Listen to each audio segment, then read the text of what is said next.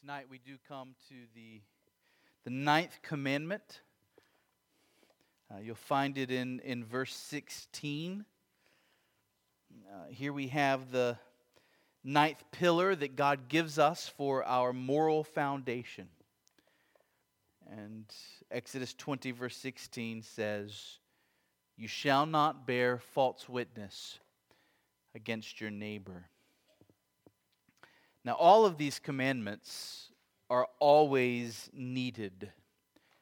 Uh, but in recent days, truth telling has come under perhaps heavier than usual attack. Even in just the last 12 months, we've had the rise of so called alternative facts, uh, in which groups of different political convictions each have their own spin on the truth. And with competing narratives and competing understandings, Americans have begun to lose confidence in the truth, wondering if we can know truth at all. Uh, some have come to believe that at the end of the day, there is no truth, just different perspectives. Uh, fake news has caused Americans to be cynical about every claim. Uh, we're slow to believe anything. Uh, whatever you think about our current president, and I believe we should honor his office and we should pray for him daily. Uh, there's no denying that he has not been careful when it comes to speaking the truth. But recent surveys and studies suggest that he is not at all unusual. In a report released in August, 85% of companies surveyed had caught candidates lying about themselves on their resumes. Another study showed that people lie an average of 10 times per week. But that study was done through people self reporting their own lies. In other words, there's good reason to believe that many people lie more than 10 times per week. The study also found that there is a huge spectrum here, that, that some people really do try to be very careful with the truth, and some people lie very seldom, while others seem to lie almost every time they open their mouths. A significant number of people lie to the extent that they themselves lose their bearings and end up believing their own lies, whatever they happen to be. Uh, the human race has a significant problem with lying. But what do we see in this ninth commandment? What is God setting apart for honor in this ninth commandment? And the answer is truth. Truth. Here is the way of righteousness and blessing. Here is a principle that should shape your life at its most fundamental level. You are to be, I am to be, a person who honors the truth, who holds fast to truth, who speaks the truth. Our God has never spoken a single lie. His every word, every word is true. God loves the truth, God cherishes the truth. Jesus Christ is himself called the way, the truth, and the life. In other words, everything finds its existence and its purpose and its significance in connection to Christ. All things are from Him and through Him and for Him. All truth finds its beginning and its end in Christ. Because our God is the creator, and the sustainer, and the worker of all things, every truth is God's truth. As Christians, there should be no subject in the world where we stick our heads in the sand and try to ignore the truth. We're to be a people who embrace truth, even when it doesn't fit well with what we want things to be. Even when truth doesn't fit our preconceived notions, even when truth challenges our current beliefs, even when truths are just inconvenient or uncomfortable, we are always to embrace truth. If something is clearly true, then we must honor that truth as true and as part of God's world and as part of God's plan. We as Christians are never to be involved in deception, blurring the truth, intentionally casting doubt on the truth. Isaiah 65 16 twice refers to God as the God of truth. Psalm 51 6 says that God delights in truth in our inward being. What brings God joy? When he sees truth in his people. When he sees in our souls that we know truth, believe truth, rejoice in truth. When truth is in us, it brings God joy. Philippians 4 8 says that God's people are to think on things that are true. Psalm 45, speaking of Jesus, talking about his majesty, uh, says he rides out victoriously for the cause of truth. Why did Jesus come the first time? For the cause of truth. And why is he going to come again? For the cause of truth. God is perfectly true in his every divine thought, his every divine word, and the fulfilling of his divine purpose. There is no hint of deceit in God, only perfect sincerity, perfect genuineness, honesty in every conceivable way. But deceit lies deep in us, like snakes slithering in the darkness fleeing from light, human beings try and run away from this reality. That when we are confronted by God's holiness, His perfect truthfulness in all things, the depths of our dishonesty are revealed, and we see how wicked we truly are. His perfect purity is like a bright light that shines on us, and suddenly we who thought that we were pretty clean begin to see in the bright light of His holiness just all the grime and the goop that's on us. Uh, the Puritan said it's like pulling back the curtains in a window, letting the sun shine in, and suddenly all the dirt and all the dust in the room are exposed. God reserves some of his strongest warnings in the Bible for those who engage in lies Proverbs 6 lists seven sins that are an abomination to God. That is, these are seven sins that are a horrendous stench in the divine nose of God. These are seven sins that anger his righteousness, and two of the seven have to do with dishonesty. He talks about a lying tongue, he talks about a false witness that breathes out lies. These are both an abomination to God. How often have we told our children, what you did was bad, but lying about it was even worse? Nothing makes us less like God and more like the devil than lying. Nothing marks us out as depraved and in need of a radical change than the characteristic of lying. Our Bible begins in Genesis with humanity's terrible fall. And why did we fall? Because we listened to lies.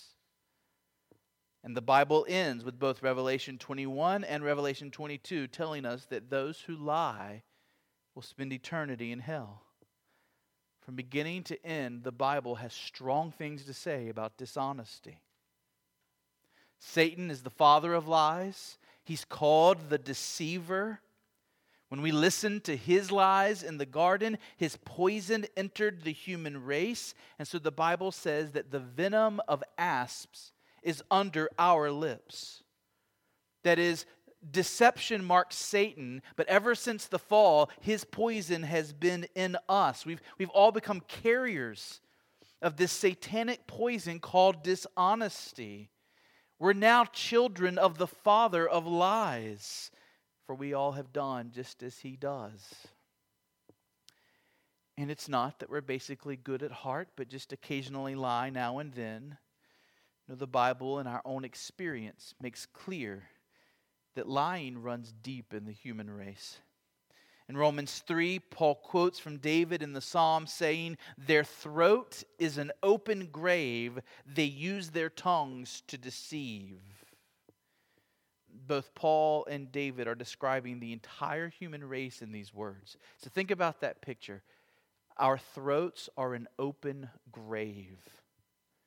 In other words, when human beings open their mouths, they are letting out the death that is inside of them. So it's like rolling a, a, stone away from a tomb so that the stench of death comes pouring out of that tomb. And here is what the death inside of human souls sounds like dishonesty, deception. Lying words proceed from lying hearts, deceptive intentions, deceptive motivations. All human beings are guilty of lying. Paul uses this to show us our inward corruption. Paul uses this particular sin, lying, to show the depravity of every man, woman, and child because it's universal. We are rotten inside. We are on the opposite we are the opposite of our God who is all truth.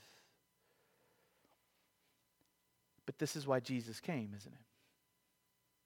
This is why Jesus came. He came to save liars. Uh, he came not only to bring us forgiveness from this terrible sin, but Jesus came to put the Spirit of truth inside of us so that we would be transformed by the Spirit of truth. When we believe on Christ, not only are we forgiven of having broken the ninth commandment, but the Spirit is now renewing our minds, helping us to see the truth, embrace the truth, love the truth, and speak the truth.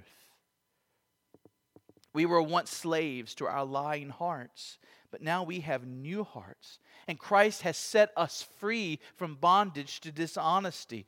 Christians, unlike the rest of the world, really can live honest lives. We really can speak the truth. We can be a people because of the Holy Spirit inside of us, marked by a carefulness to only say and affirm that which is accurate, correct, right, true. We can be true imitators of our Heavenly Father, the God of truth and no longer children of the father of lies.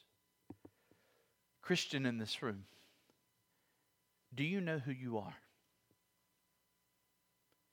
Do you know whose child you are? Have you embraced your new identity as a child of the God of truth? And have you embraced the freedom that Christ has given you? You don't have to lie any longer. Lying is rooted in fear. Lying is lo- rooted in, in sinful ambition. We don't need those things anymore because of Christ. If God is for you, who can be against you? Now that you are free from this bondage to sin, don't go back to the way you used to live. Be a person marked by truth, committed to truth.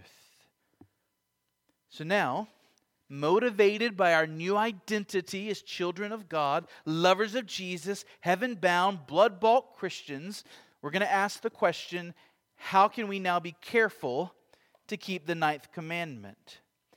And so, in that regard, we're going to spend the rest of our time noting some particular applications of this commandment. Uh, but I see you looking at your notes. So, first, quickly, I need to make sure you see the connection between the eighth commandment and the ninth commandment. Our God could have simply said, You shall not, you shall not lie. That would have been more general, that would have been clear. We are to be people of truth. The ninth commandment could just be, You shall not lie. But God chose to focus the ninth commandment on one particular example of lying. The commandment focuses on lying about your neighbor. Remember how the first commandments are about our vertical relationship with God, how we love God? And these latter commandments are about our horizontal relationships, how we love one another. We, we love God by loving others, and these last commandments teach us to do that well. Well, in the eighth commandment, you love others by respecting their property. In the ninth commandment, you love others by respecting their reputation. What is a person's most valuable possession? Don't the Proverbs say that a good name is to be desired above riches? It's a dangerous thing to steal someone's reputation through dishonesty. In the eighth commandment, you do not steal a person's possessions. In the ninth commandment, you do not steal a person's good name. This is what a false witness does steals a person's reputation, mars it, takes away their good name. Now, there may be a little disconnect for many of us because this is actually the language of a courtroom. And most of us spend little time in courtrooms. Courtrooms are not a regular part of our lives. That was not the case for many in Israel. Conflicts and disagreements were being heard most days at the city gates of each town. The elders would sit at the city gates and people would come to them with their cases and they would be tried right there publicly at the city gates. This was something that was seen by all. Children grew up seeing these cases handled in the city gates. Moreover, these elders had no access to DNA evidence or to video surveillance footage to be able to d- decide cases. When they heard cases, so much depended on witnesses. It all depended on witnesses. If two or more witnesses agreed together on what they had seen or what they had heard, that often determined the outcome of the case. If you were accused and two or more witnesses stood against you, that sealed your fate. And so, why you, you, you see why lying witnesses were such a big deal for ancient Israel. It only took two people willing to lie together before the elders to give false testimony, and you could be killed, you could be exiled for a crime you did not commit. And therefore, the Old Testament laws put a very high priority on honesty in judicial settings. What is an abomination to God? A false witness who breathes out lies. How did the Pharisees get Jesus on a cross? They used false witnesses who breathed out lies about him. Uh, Deuteronomy 19, 18 and 19 says, The judges shall inquire diligently, and if the witness is a false witness, and has accused his brother falsely, then you shall do to him as he had meant to do to his brother. And so you shall purge the evil from your midst. Uh, the law and the prophets of the Old Testament also say a lot about the importance of honest judges, judges that will not take a bribe, judges that will not allow justice to be perverted. Uh, bribery often meant letting lies win the day while your pockets get rich. Deuteronomy 16 19, you shall not pervert justice. You shall not show partiality, and you shall not accept a bribe, for a bribe blinds the eyes of the wise and subverts the cause of the righteous. God says courtrooms are to be a place of truth. But of course, a false witness doesn't have to be in a courtroom setting. Anytime we say something untrue about anyone else, we are being a false witness. So now let me give you 11 forms, 11 forms of dishonesty that we are to stay far away from in our lives. Here we go. Number one, there is slander. Slander. Slander is telling lies about someone else that harms their reputation telling lies about someone else that harm their reputation. So, Proverbs 22 1 a good name is to be chosen rather than great riches. A good reputation is more valuable, more precious than money or vast possessions. Slander is a lie intended to harm someone's reputation. How serious is this? In Romans 1, verse 30, slander is listed as one of the marks of those who hate God.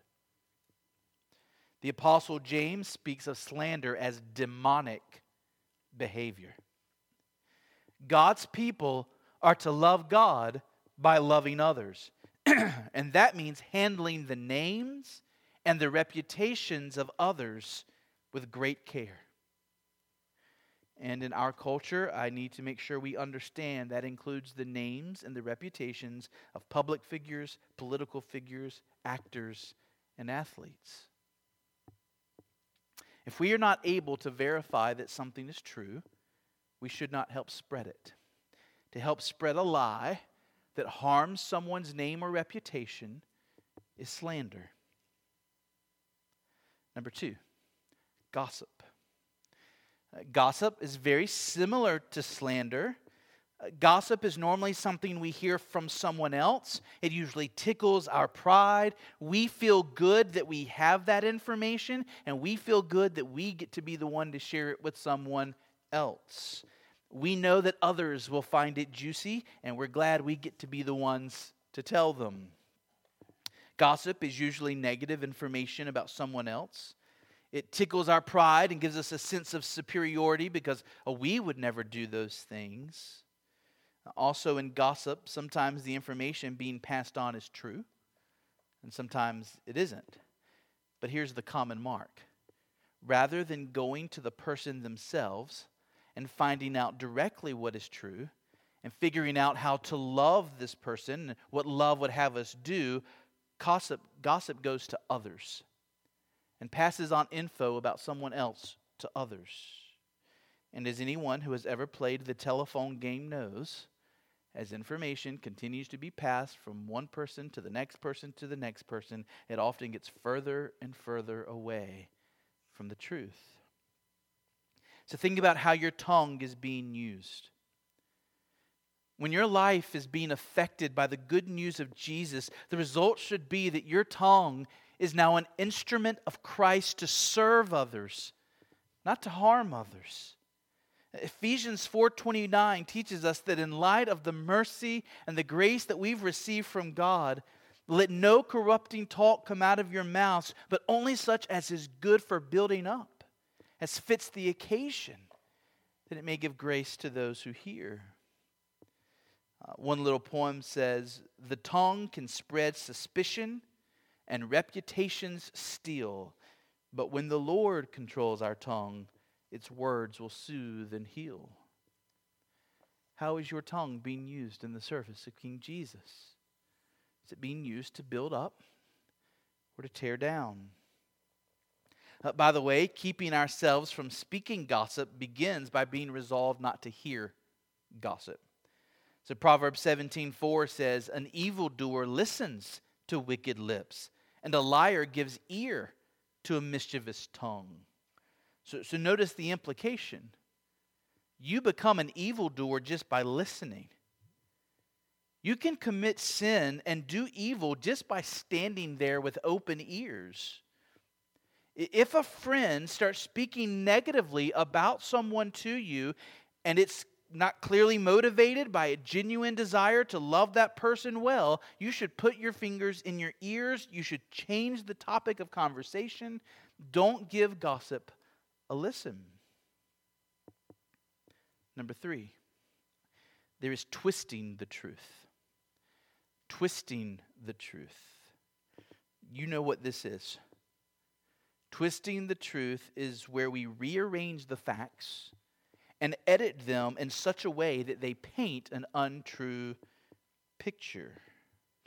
So, we were talking in Sunday school this morning. It sounds like uh, President Trump made a comment to a widow in recently, and that that has been taken way out of context and twisted to make it sound as if he was speaking in a way that he surely was not speaking. I heard Joel Osteen preaching on the radio recently. And he said, I don't know about being a prosperity preacher, but I'm definitely not a poverty preacher. He said, Not one scripture says that God's people are to be without the things that they need and desire. And he went on to say that God's people ought not to be poor, depressed, or defeated. Why? Because he said Jesus said that he came to give his people an abundant life. Now, Mount Hermon, some of what Osteen says there is true. Jesus did say that he came to give his people an abundant life, or actually life abundant. But what Osteen did there is he twisted the truth and made it sound as if the abundant life Jesus came to give his people was a life of abundant material and emotional blessing right here, right now, in this life. Uh, he preached that verse in such a way that the Christian who is poor should feel ashamed of their poverty because they're not living the kind of life Jesus came to give them. And yet, that's twisting the truth. Because the life Jesus was speaking about, the abundant life, was spiritual life. It's, it's life given by the Holy Spirit. It's the life of holiness and faith and peace and security in the gospel. Uh, to use that verse the way he did, and many other prosperity preachers do, is to twist the truth. It's, it's to say a true verse, but to frame it in a way that it's used to teach a false doctrine. The Bible warns us that this will happen. Uh, Peter, speaking about the letters of Paul, says in 2 Peter 3 there are some things in them that are hard to understand, which the ignorant and unstable twist to their own destruction as they do the other scriptures. You, therefore, beloved, knowing this beforehand, take care that you are not carried away with the error of lawless people and lose your own stability. What happens when you give in to false teaching? You lose your own stability.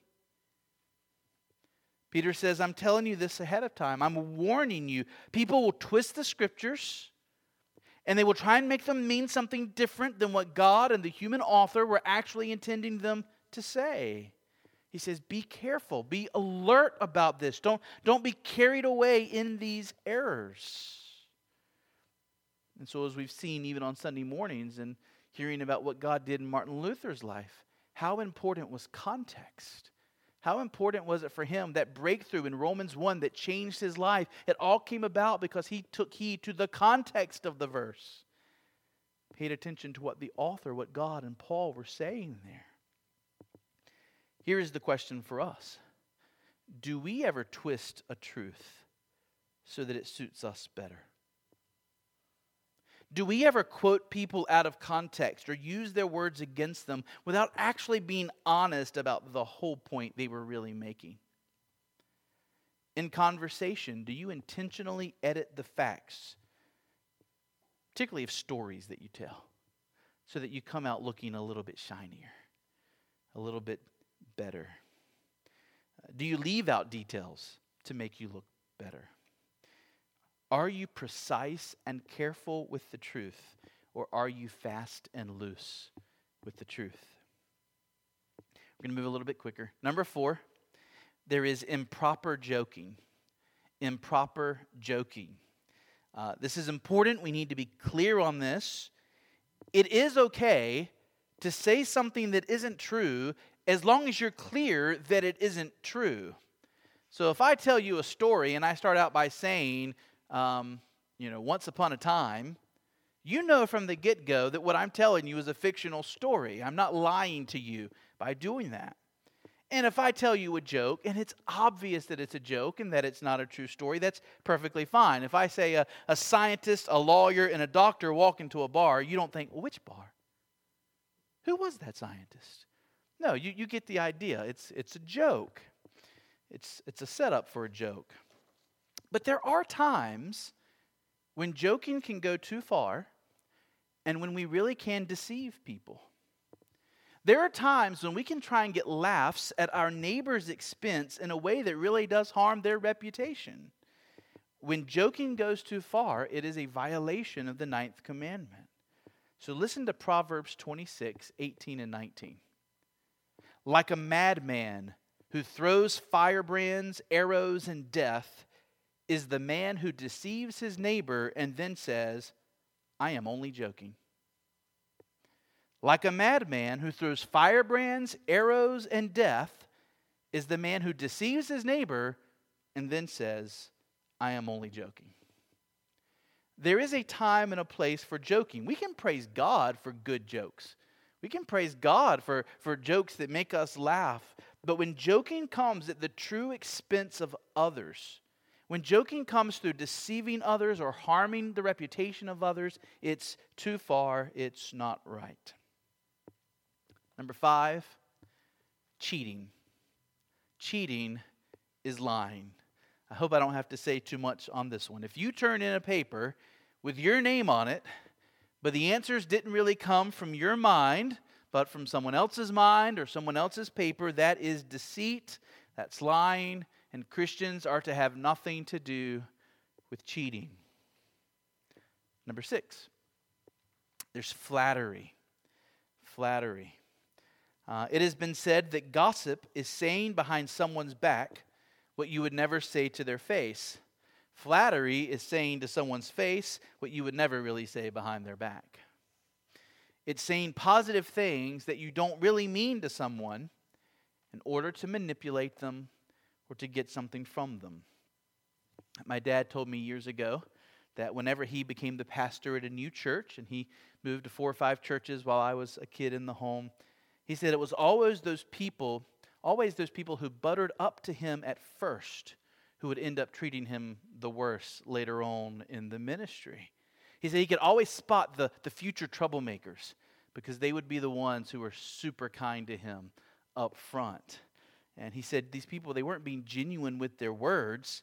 They were saying what they said in order to get him to like them because it furthered their goals of wanting to have power in the church, wanting to be able to use him for their own purposes. That's flattery. Uh, we saw this in our study of Daniel. If you remember, the, the rulers and the satraps of Babylon wanted Daniel out of the picture.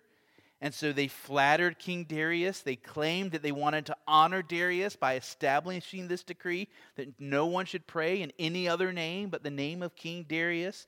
What could be more flattering than that? Than to have everyone praying in, in, to you and you alone? And these leaders came to the king claiming that everyone who is anyone really wants this. They said, quote, all the high officials of the kingdom, the prefects, the satraps, the counselors, and the governors, we are agreed. O king, we all want to honor you in this way. Who could say no to that? Whose ego wouldn't grow big when those underneath you come to you with a proposition like that one? And yet, Mount Hermon, we must beware the snare of flattery. Proverbs 29 5 says, A man who flatters his neighbor spreads a net underneath his feet. And that's exactly what we saw.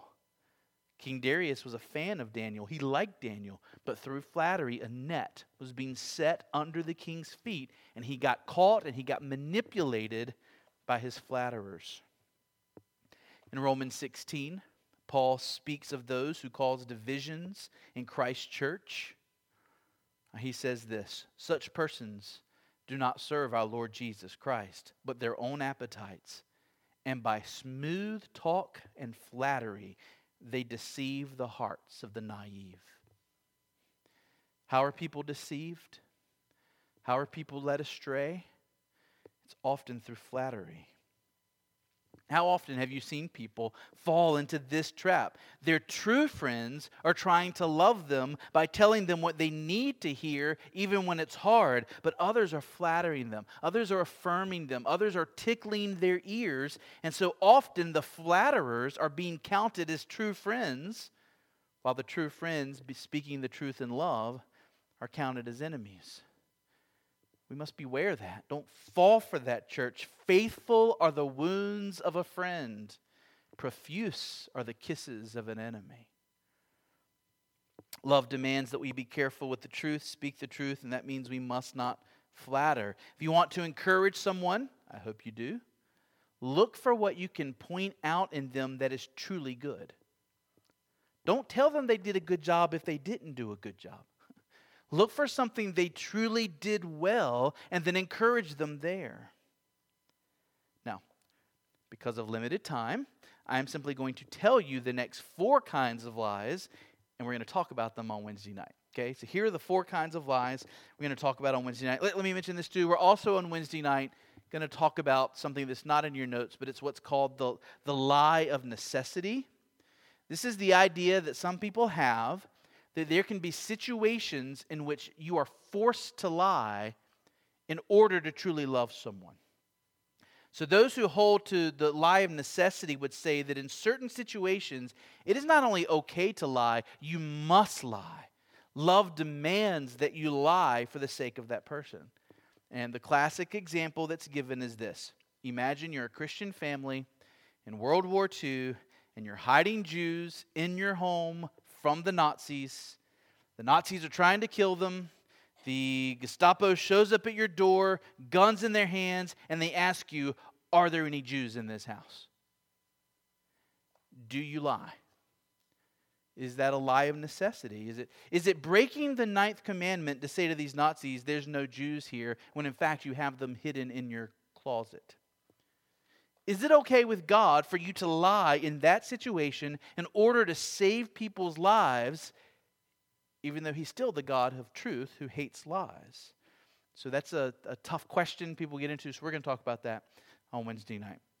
Here are the other four kinds of lies we're going to talk about on Wednesday night. And these are lies, some of which we're tempted to commit every single day. Number seven is the polite lie. The polite lie. Someone says, How are you doing today? And you say, I'm fine, but you're not. Polite lie. Number eight is exaggeration. We exaggerate when we make the truth bigger than it really is. Uh, did you see the traffic on 301 today? I have never seen so many people on the road.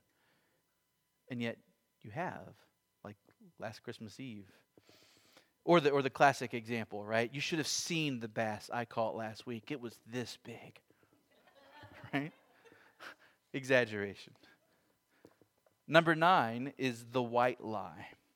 The white lie. Some people call this the tactful lie. This is the, the little lie that we're tempted to tell in order to avoid an awkward conversation. So maybe someone asks you to ride with them as they head to Raleigh for something. And you might say to them, Oh, you know, I, I can't. I'm afraid I'm, I'm busy that day. And the truth is not that you have some matter you can't get out of, it's just that you really don't want to go with that person to Raleigh.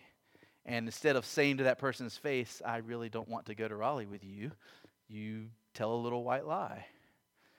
And yet it's still a lie, it's still dishonest. Surely there are better ways to handle that situation. So think of them so you can share them on Wednesday night. Uh, we are to be a people known for truth in every situation and every conversation. Number 10. Number 10 is the bold faced lie. The bold faced lie.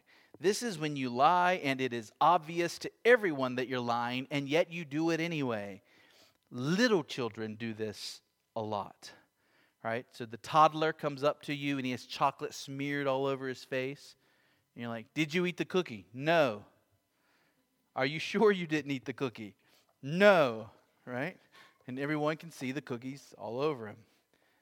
That's the bold faced lie. So we'll talk about those on, on Wednesday night. Now, I want to close tonight by saying a few words about this 11th kind of lie broken promises. Broken promises. We lie when we make promises to people and do not keep them.